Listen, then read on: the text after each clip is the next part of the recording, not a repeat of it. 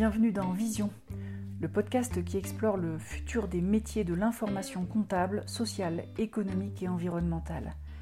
Je m'appelle Delphine Buisson et j'anime avec mon équipe un collectif d'entreprises indépendantes, l'Alliance Eurus.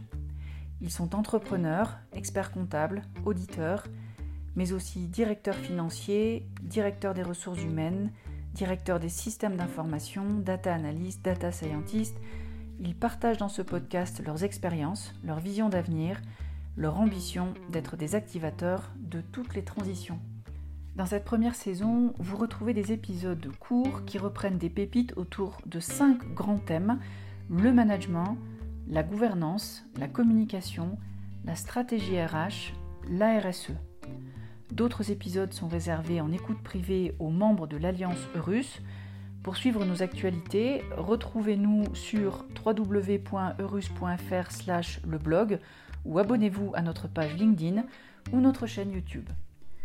Nos politiques en matière de ressources humaines et bonne exécution sont à l'heure actuelle le levier de toutes les transformations. Il s'agit bien de professionnaliser les démarches, tant de recrutement que d'accompagnement de l'évolution des collaborateurs. Dans cet épisode, je vous laisse en compagnie de Loïc, Xavier, Claude et Cédric qui reviennent sur des actions et des projets en matière de stratégie RH. Nos métiers évoluent et nos métiers changent et je pense qu'il faut qu'on se euh, réinvente dans le recrutement de nouveaux profils parce que on a des métiers qui vont forcément évoluer, des clients qui vont évoluer, des besoins clients qui vont évoluer et ça fait vraiment partie de nos challenges, de, comme, comme la RSE, comme l'impact environnemental, ça fait partie des challenges des 5 à 10 années à venir. On lance la démarche au, sein du, labo RH de la création d'une école spécifique à, à, Eurus dans, un premier temps. L'école, c'est de, se dire, de créer des parcours pour nos collaborateurs dans un premier temps. Et puis, on, souhaite aller beaucoup plus loin et étendre ces parcours de formation à des, à des profils qu'on irait chercher à l'extérieur, des profils qui sont différents des profils qu'on recrute. Et on se dit qu'il faut aller chercher les collaborateurs de demain avec de nouveaux profils. Donc, a des profils peut-être plus euh, centrés sur le savoir-être, voilà, pour qu'ils percutent et qu'on les forme, nous, à, notre, à, nos métiers en leur mettant une couche euh, de, de, de technique pour qu'ils puissent après accueillir les clients et les faire rentrer dans nos organisations. On a plusieurs cabinets de l'Alliance qui ont déjà mis en place, et depuis même plusieurs années, ce poste de welcomer. Euh, et aujourd'hui, on se dit maintenant qu'il est indispensable pour intégrer les nouveaux clients ou faire basculer les clients qu'on a actuellement dans une nouvelle organisation.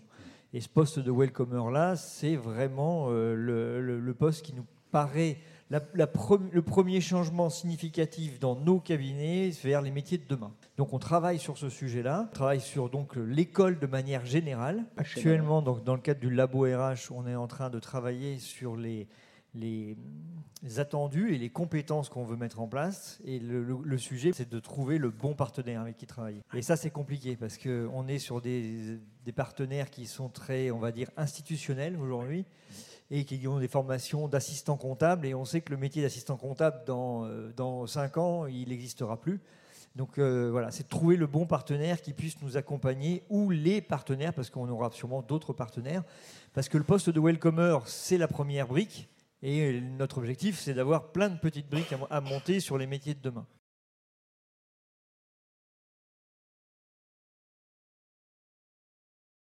Le secret des entreprises qui aujourd'hui sont euh, le plus attractives sur le marché de l'emploi. Le point commun de ces entreprises-là, c'est qu'aujourd'hui, elles ont placé la gestion des compétences au cœur de leur organisation, au service de leurs objectifs et de leur stratégie. Alors ça, c'est pas moi qui l'ai inventé, hein, on me l'a soufflé, c'est nos partenaires recrutement qui euh, euh, me l'ont soufflé. Et aujourd'hui, dissocier recrutement et gestion des compétences, c'est c'était déjà pas possible euh, il y a encore quelques années et maintenant c'est vraiment plus possible du tout de pouvoir euh, dissocier ces deux notions qui sont étroitement euh, liées.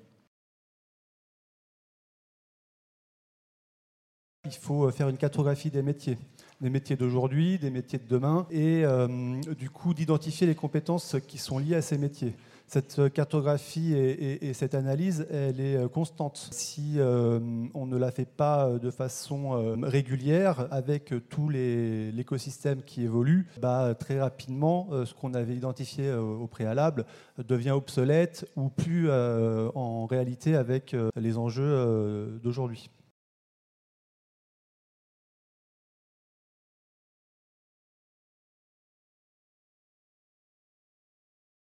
Pour pouvoir euh, avoir euh, une gestion de la compétence qui soit efficace, il faut que les organisations managériales et RH soient euh, organisées pour que les échanges, les réflexions entre collaborateurs et managers puissent se faire.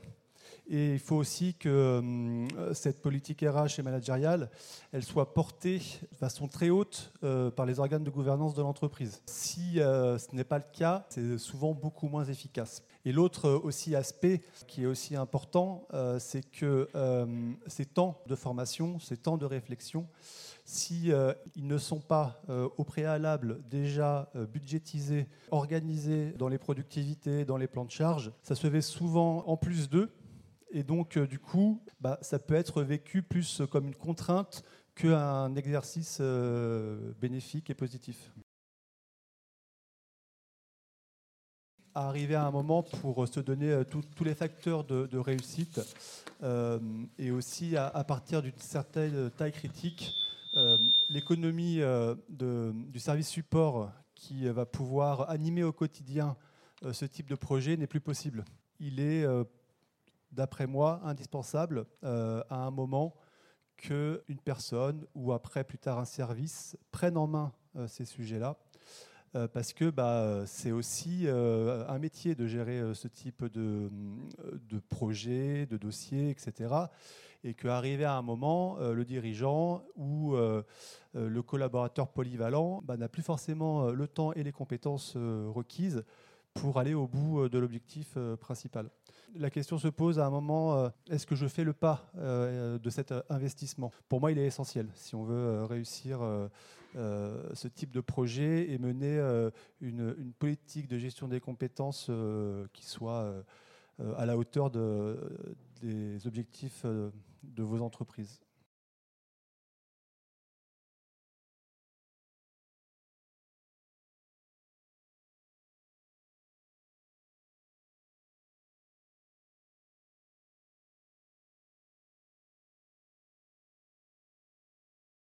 Sur une de nos filiales qui, euh, qui est dédiée à la location meublée.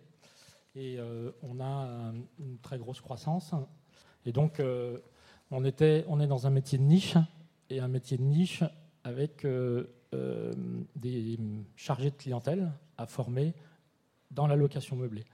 Et ce c'est pas très sexy pour les comptables, parce que souvent le collaborateur comptable veut un portefeuille diversifié. Et euh, aujourd'hui, on était dans, un schéma où il euh, faut recruter des, hum, toutes ces personnes et on n'arrive pas à les trouver. Et donc, on s'est dit, eh bien, à partir de, de ce constat, créons notre propre campus, un campus de la reconversion, parce qu'on on peut tout à fait former des, des personnes, à la fois en externe et en interne, à notre métier, qui est chargé de clientèle, dédié à la location meublée. Donc on a démarré en juin 2020, euh, on a lancé cette démarche.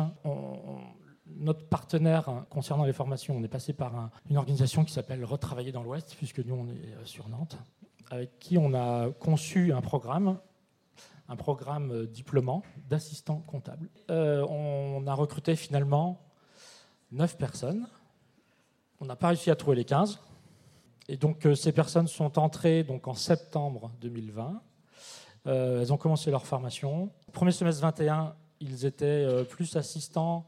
ils intervenaient en support des équipes et aussi avec notre gros pic d'avril-mai téléphonique où ce sont eux qui étaient la plateforme téléphonique auprès de nos clients.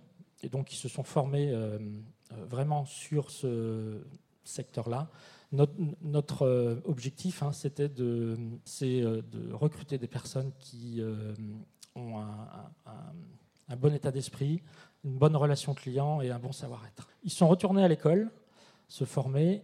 de nouveau chez nous et ce premier semestre 2022, eh bien, ils ont eu un portefeuille complet de, clients et ils ont fait leur période fiscale comme les autres. Quand on se reconvertit, bah, on est quand même motivé. On a envie de faire un nouveau métier, on a envie de changer de voie. Et donc, euh, par rapport à un jeune qui arrive, c'est pas les mêmes personnalités. C'est des gens qui ont déjà de l'expérience et qui euh, bah, ont envie de travailler.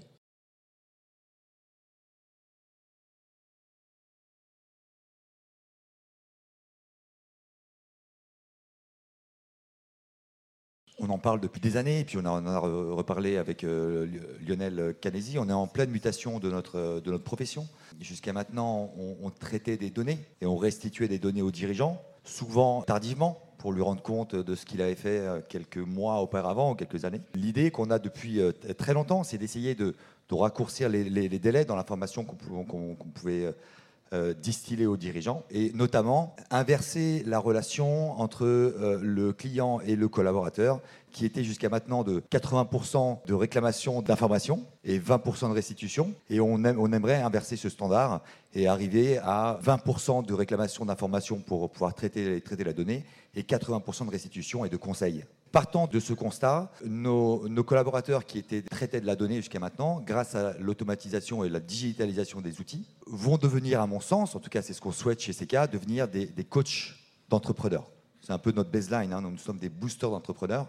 Et je pense qu'on a, pleinement notre, notre, rôle à jouer euh, en ce sens. Pour amorcer cette transition et faire en sorte que nos collaborateurs ne soient pas perdus dans ce nouveau euh, profil ou ce nouveau métier, il faut évidemment les accompagner pour devenir des vrais coachs d'entrepreneurs. Donc ils ont de la, connaissance tant euh, sur les skills, sur le, comportement adopté pour pouvoir euh, bien coacher son client et l'assister régulièrement, que sur euh, les différents métiers qui composent l'expertise et même des métiers dont l'entrepreneur aurait besoin et, lesquels on pourrait lui dispenser. On a mis en place un programme de, formation décomposé en plusieurs volets qui permet aux collaborateurs de comprendre les enjeux de, ce nouveau métier qui est le, coach entrepreneur et également de comprendre les, montages que certains associés ou euh, managers peuvent dispenser euh, envers leurs clients. Même s'il ne connaît pas tous les enjeux, au moins il a compris qu'on pouvait proposer ça et que, quels étaient les avantages à apporter à l'entrepreneur. Et euh, également sur sa propre activité. Il est également important que le collaborateur puisse maîtriser les standards d'une profession en particulier pour parler